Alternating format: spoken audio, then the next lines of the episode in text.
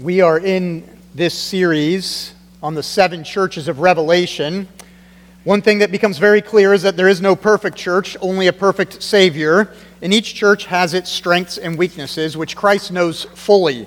That invites us to not only look at the strengths and weaknesses or the warnings and encouragement that are given to each church, but to us to ask the question what do we need to hear? What are the encouragements and warnings that we need to hear? So, if you would put up the map here, just as a reminder, and I'll talk a little bit about the history of this area. Um, so, you can see that the church we're talking about today, or the city that we're talking about, and the church that is addressed there is Thyatira up to the north there. So, we started with Ephesus, then Smyrna, and then Pergamum, and then the road goes to the interior of Asia Minor, modern day Turkey, to Thyatira, Sardis, Philadelphia, and down to Laodicea. Um, and so those are the churches remaining. And you may remember that John is in exile on the island of Patmos, the bottom left corner down there. He was removed during the persecution of a Roman emperor. And so this is in the 90s AD's writing. This is second or third generation Christians from the time that Jesus lived, right? And he's writing to the churches that were first converted and have grown up there and now, now what they're kind of struggling with. Thyatira was founded by Alexander the Great was known for its manufacturing and its artistic guilds. Think of those as kind of like labor unions, right? They were for metals and fabrics. In fact, the purple dye that is often used in fabrics comes from that valley. You might remember that in Acts chapter 16, one of the converts was named Lydia, and it was noted that she was a dealer in purple cloth from Thyatira. Um, another powerful guild was that of the metal workers, copper and bronze and shiny metals that would be very um, beautiful and ornate. Um, coins were inscribed with the image of Apollo, the god whom the people there worshiped. And one of the things that would happen is that these artistic guilds, these unions of these workers, right, they would get together for periodic festivals. And they were expected to attend. And at the party, they would worship Apollo, they would eat food sacrificed to idols, they would participate in the sexual revelry and immorality that went with the party. And so you might imagine that converts to Christianity in this church, being in this place, would have made their living, some of them, through these guilds. How would you be part of the guild with its pagan worship and sexual immorality intertwined and be a true follower of Jesus? Would it be easy to say something like, yeah, I'm going to be I'm going to be loving my coworkers by celebrating their religious customs. It'd be easy to to get a little drunk and slip into some sexual immorality. You know, when in Rome or in Thyatira or Vegas, right? I mean, some things change, some things don't. The world today, the world then, so much that is similar and overlaps.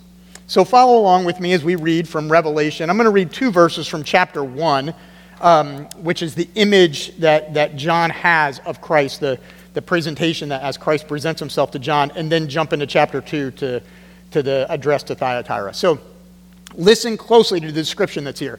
The hairs of his head, this is John's vision of Jesus, the hairs of his head were white, like white wool, like snow. His eyes were like a flame of fire.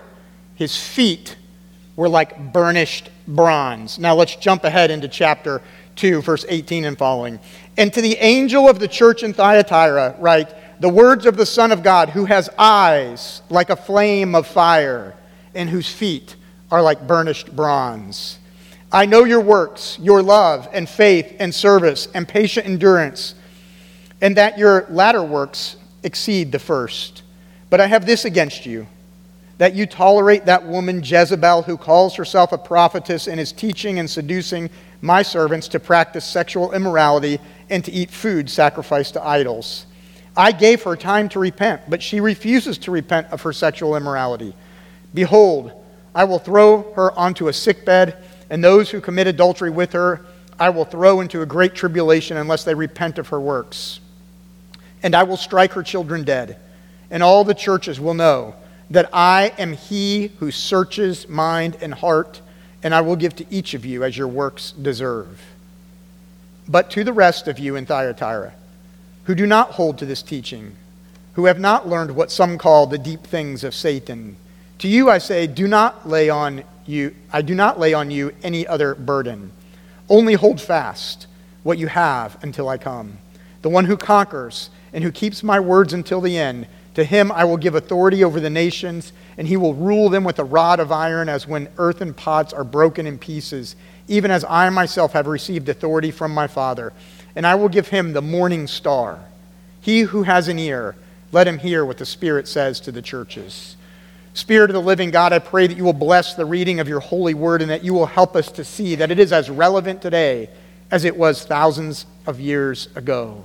Use it to shape our lives that we might walk in your ways. We pray in Jesus' name. Amen. So, the sermon title today is, is this that the church must be expressing faith through love without compromising faithfulness. We're going to look at this in three ways. Kind of what happens in the text is that Jesus issues a commendation to the church for something they're doing well, that, they are, that their faith is being expressed through love. He issues a correction for their compromising faithfulness, in, in, of some of them compromising faithfulness. And then to the conquerors, he says, You will receive the promise. So those are our three things we're going to look at. First, the commendation for faith expressed through love. We saw this right from the beginning, right? That he says to us in verse 19 that their faith is expressed through love, through service, and patient endurance. And he even noted that it's exceeding what was prior. In other words, they're getting better at it. They're getting better and better at loving people well, at serving, patiently enduring. Paul is encouraging them this way and saying, Well done. Or, sorry, not Paul is encouraging them, John is encouraging this way, saying, Well done. Similarly to the way I think Paul encouraged the church in Galatia, which is in Central Asia Minor. Paul wrote in Galatians 5 6, we can put this verse on the screen. He says, For in Christ Jesus, neither circumcision nor uncircumcision has any value. The only thing that counts is faith expressing itself through love. That's, that's what John, what Jesus was telling John to commend the church in Thyatira for, for faith expressing itself through love and service and patient endurance. I, I'm encouraged by that. I hope you're encouraged by that. Like, I think that's true in our church here at Spring Run.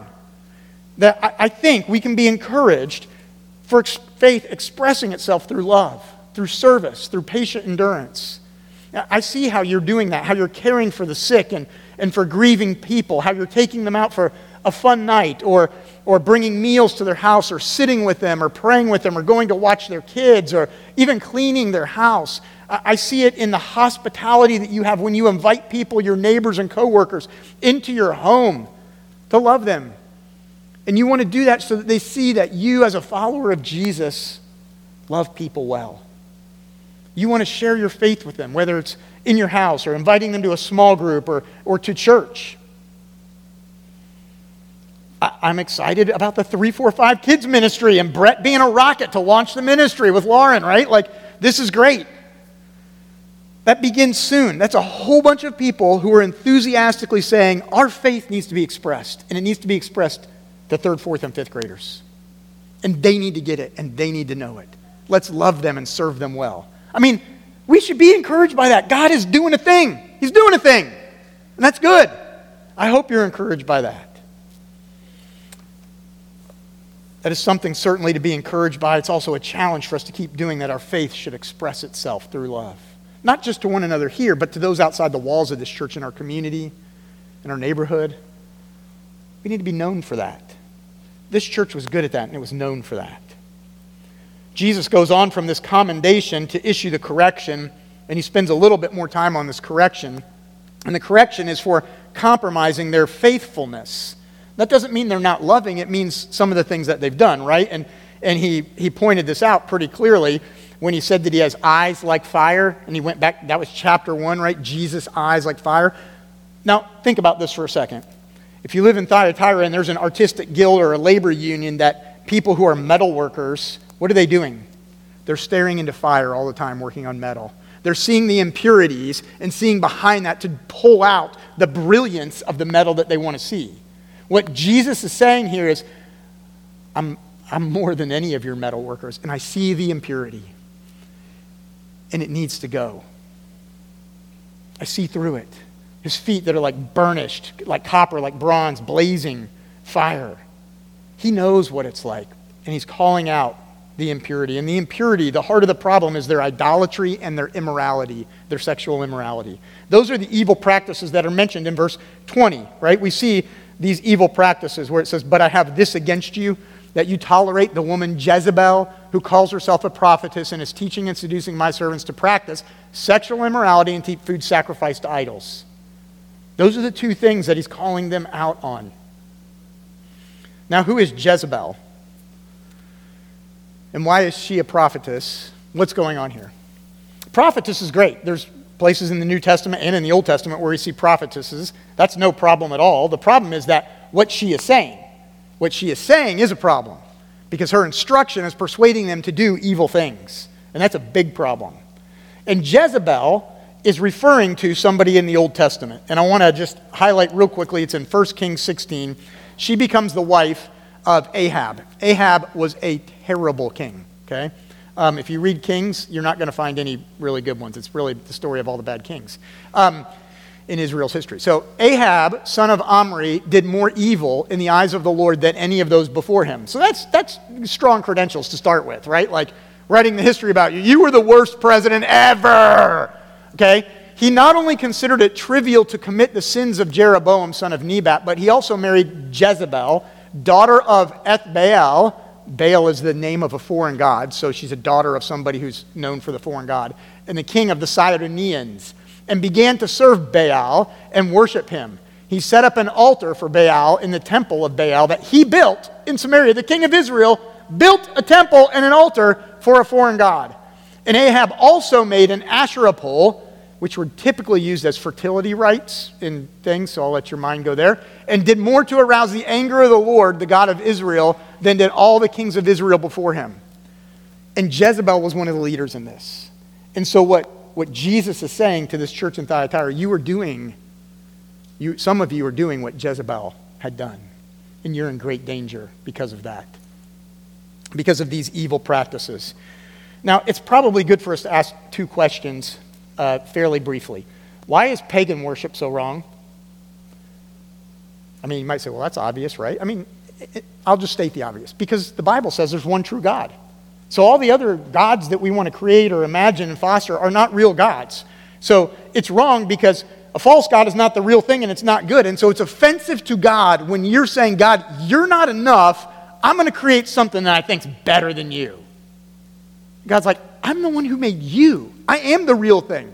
I am the only one that is good enough. When you try to fashion your own thing, it's insulting to me because it's not going to be what you think it's going to be. It's going to disappoint you.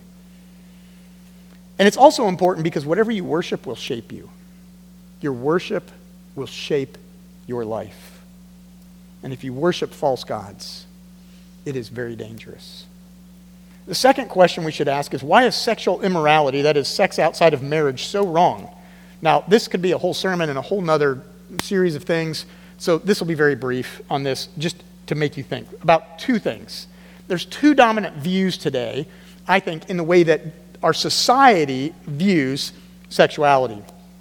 Um, first is it's kind of like a physical appetite, like for food right? And we'll hear things like, well, if it makes me happy, why not? You know, consenting adults, it's all good. It's just an appetite. It's an appetite, but it's not the same as food. And even if it is an appetite that's similar to food, like it is, shouldn't we learn from how much we can't even control food, how dangerous that is? Like, just because I desire food doesn't mean that I use food correctly. I mean, I binge eat on food all the time. I mean, our society, for sure, we're told is vastly overweight as a society, right? I mean, that's what all the, the doctors say and everything. We can't even control our own discipline for food and that appetite, and it harms our bodies. Why then, when we say, well, it's just like an appetite, so it's fine, whatever I want to do with my body will be fine. But with food, it hurts our bodies. Why would this appetite not have the potential to harm you in some way? So, sexual desires can be just as disordered as our food desires are and can be damaging to our body and soul if not used right, not used rightly. The second thing that our society will say is that sex is self expression of my identity. And it'll be said with things like this, but this is who I am, and I need to express myself. And real quickly, I'll just say this that sex is not mere self expression because it's a uniting act between two people. It's not about the self, it's about two becoming one flesh, is what the Bible says. If it were only about the self, maybe, but that's not all it's about. There's much more that can be said there, but just suffice it to say that it, it, it's a problem. The Bible says sexual immorality is wrong. And you can dive into that and think about it more and more, but he's calling the church out on it. The church in Thyatira, he's calling them out on it. Notice what he's not doing, though. Jesus is not telling John to send either the angel or pastor these words and condemn the whole city for its sexual immorality. Now, that doesn't mean it's right, all their pagan festivals, but he's not saying go stand in the street and declare all this to the society. He's saying fix the problem you got in your own church. You're not even being an example, a light to the society because you're not doing it correctly. That, that, that should be a warning to us to think about that. Wow, how do we treat that? That's important. And then he talks about not only this, this evil doing, but he talks about the resulting punishment that comes because of it. And these are some harsh words in verses 22 and 23. Let's put those on the screen. You notice this. It says, Behold, I will throw her onto a sick bed, and those who commit adultery with her I will throw into great tribulation unless they repent of her works, and I will strike her children dead, and all the churches will know that I am he who searches mind and heart, and I will give to each of you according to your works. Right? So notice the sickness going, being thrown on the sick bed. That's a play on words for the sexual immorality in, in the bed and in the sick bed. Um, and death probably refers to the spiritual children, not physical children, but those who are being led astray and, and being uh, brought into this apostasy of worshiping other gods. Um, and so it also goes to those who, who join in to her adultery with her, her spiritual adultery in this way. What, what are we to get from this? It's not a small thing. Idolatry and sexual immorality is not a small thing. God's not playing games. Eternal life is at stake, is what he's saying. And he will not tolerate rebellion forever. Remember the history of the Old Testament, of Israel, right? What does Israel do? They follow God. They're like, Yay, you're the best thing ever. You freed us. You're great. We will do whatever you say. We promise. We swear. They go on for about a generation, and then they're like, ah, I don't know, I'm kind of tired of God. What if we should just do our own thing? I mean, maybe these other gods aren't so bad after all. Let's invent a new one. Let's do worship the way they do and all their evil practices that go into it. And then they do that for like a generation or two, and God calls them out on it and says, What are you doing? Where are you going? Why are you walking away from me? We got married. Remember, we had this covenant. We made this deal. And now you're leaving. You're divorcing me. You're walking off. What are you doing? And he calls them back and he calls them back and he calls them back. And sometimes they do come back. They repent and they turn and they come back to God. And sometimes they don't. And when they don't, what does God do? He says, Okay, I'll turn you over to your own desires. I'm going to let your enemies conquer you then. I won't protect you anymore. And so a foreign nation might come in and conquer them, or maybe there's some famine or disease that he allows to happen. He says, Okay, I'll remove all my protection from you. And you can have at what you want to have at. And life doesn't work out well for him. And then there's always a remnant that goes, oh, yeah, we got to turn and come back to God. We got to turn and come back to God.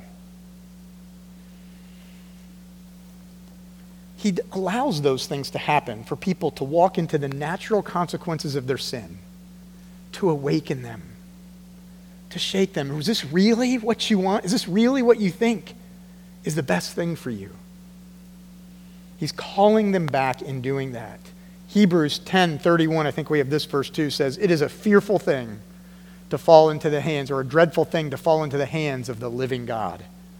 Right? We cannot just make God our buddy buddy friend. He is our friend. He's a friend of sinners. He loves us. He condescends. He comes to us. It's what we celebrate at Christmas, right? But he is still God, and we are not.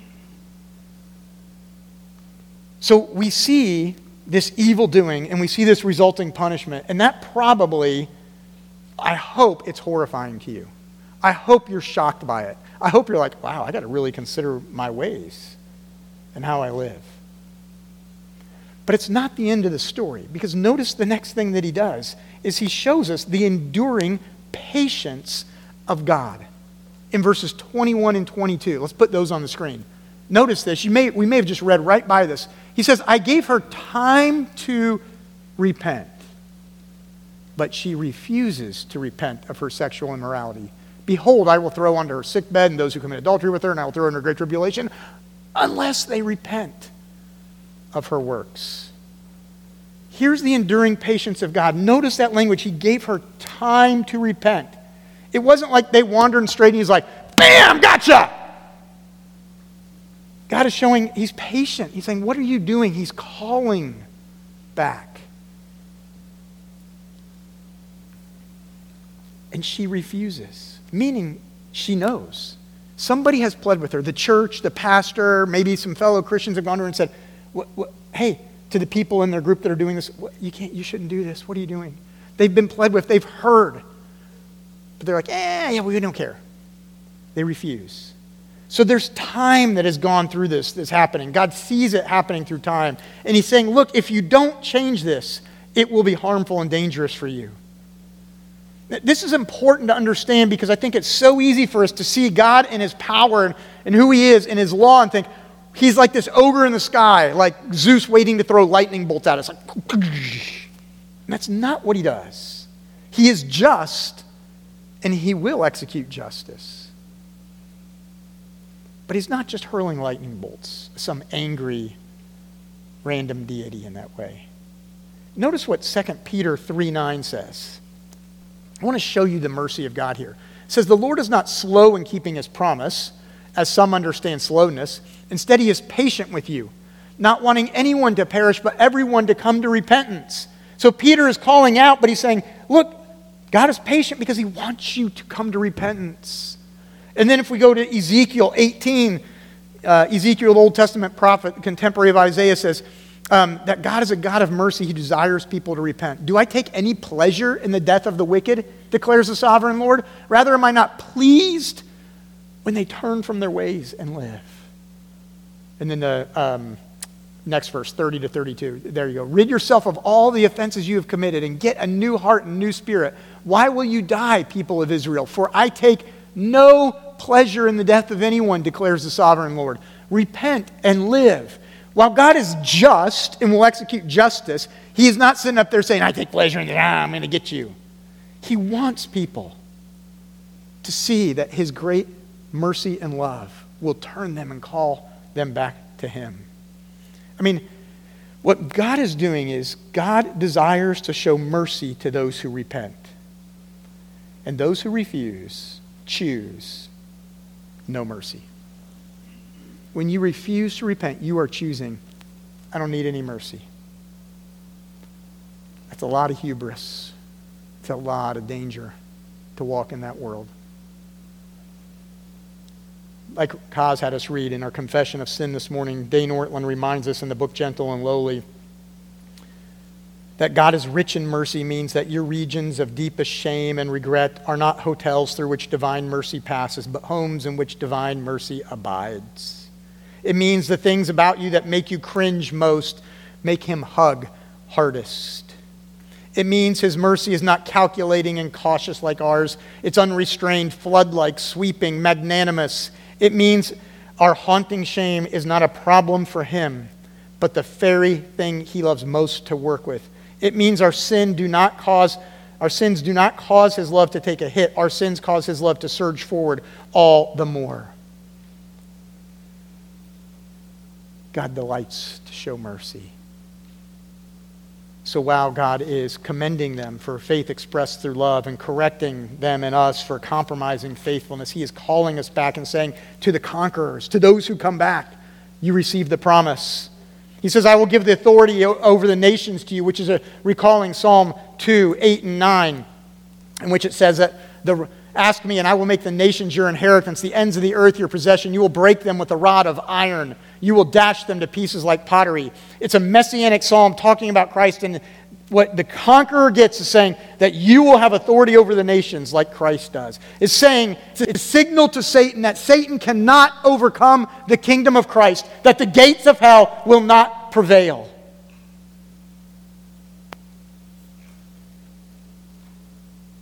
It's saying that history has a trajectory to it. There's a victor, there's a champion, there's a king. His name is Jesus, and he wins. It also, this idea of this authority to be given to us, echoes the Great Commission in Matthew 28, verses 18 to 20, where he says, All authority in heaven and earth has been given to me. Therefore, I'm giving it to you. Go out and make disciples, right? Of all the nations, baptizing them in the name of the Father and the Son and the Holy Spirit, and teaching them to obey everything I have commanded you. And surely I am with you always to the very end of the age. To the conqueror in Revelation, you will have the authority. To do what? To take his mission forward. The authority that he said, go and do this. And when you do that, I will be with you always to the very end of the age. That's what we are about here in this church conquerors, going out, gathering people into hospitable worship as they're converted and baptized, growing in authentic community of faith, and going into our society to love people and share the gospel. That gather, grow, go. We mean that. And he says to those who conquer in verse 28 that they'll, be the, they'll get the morning star. Who's the morning star? Well, that's Christ himself. Look at one more verse with me and we're going to wrap up. Revelation chapter 22, verses 16 and 17. So now we're going to the very end of the book. This is almost the last verses of the Bible. It says, I, Jesus, have sent my angel to give you this testimony for the churches. I am the root and the offspring of David and the bright morning star. The Spirit and the bride say, Come. And let the one who hears say, Come. Let the one who is thirsty come. And let the one who wishes take the free gift of water of life. The pleading with the Bible is that Jesus is the bright morning star. We should come to him. He's the one who sees through our impurities, who yet delights to extend mercy to us. Come to him. Ernest Hemingway wrote a short story called Capital of the World. It's about a Spanish father who wants to reconcile with his son who had run off to Madrid to be a bullfighter and live all that comes with that lifestyle. They'd been separated for some time, and his father decided to put an ad in the, the local newspaper in Madrid, and it simply said this Paco, meet me at Hotel Montana at noon Tuesday. All is forgiven. Paco's a common name in Spain. So a hundred young men showed up looking for a father who was ready to forgive all they had done. You see, the Father had not compromised his faithfulness, but said he would forgive. What a powerful expression of love. Will you be known for such love, like the church in Thyatira? And every one of us have a deep hope that we could be so loved and receive such mercy. That's why so many Pacos came home. Will you leave the idolatry and the immorality and come back to Christ? Like the church, hopefully in Thyatira, like the church today in Midlothian. Let's pray. Jesus, I pray that you will help us to be a church that heeds your warnings and that hears your commendation, that we can rejoice in the ways that you are using us and working through us mightily. But Lord, do not allow that to become a source of pride and arrogance. Help us to see our sins, reveal them to us. And as you do, Make your mercy shine bright. Shine like blazing eyes, like feet that are brownish, uh, uh, burnished bronze.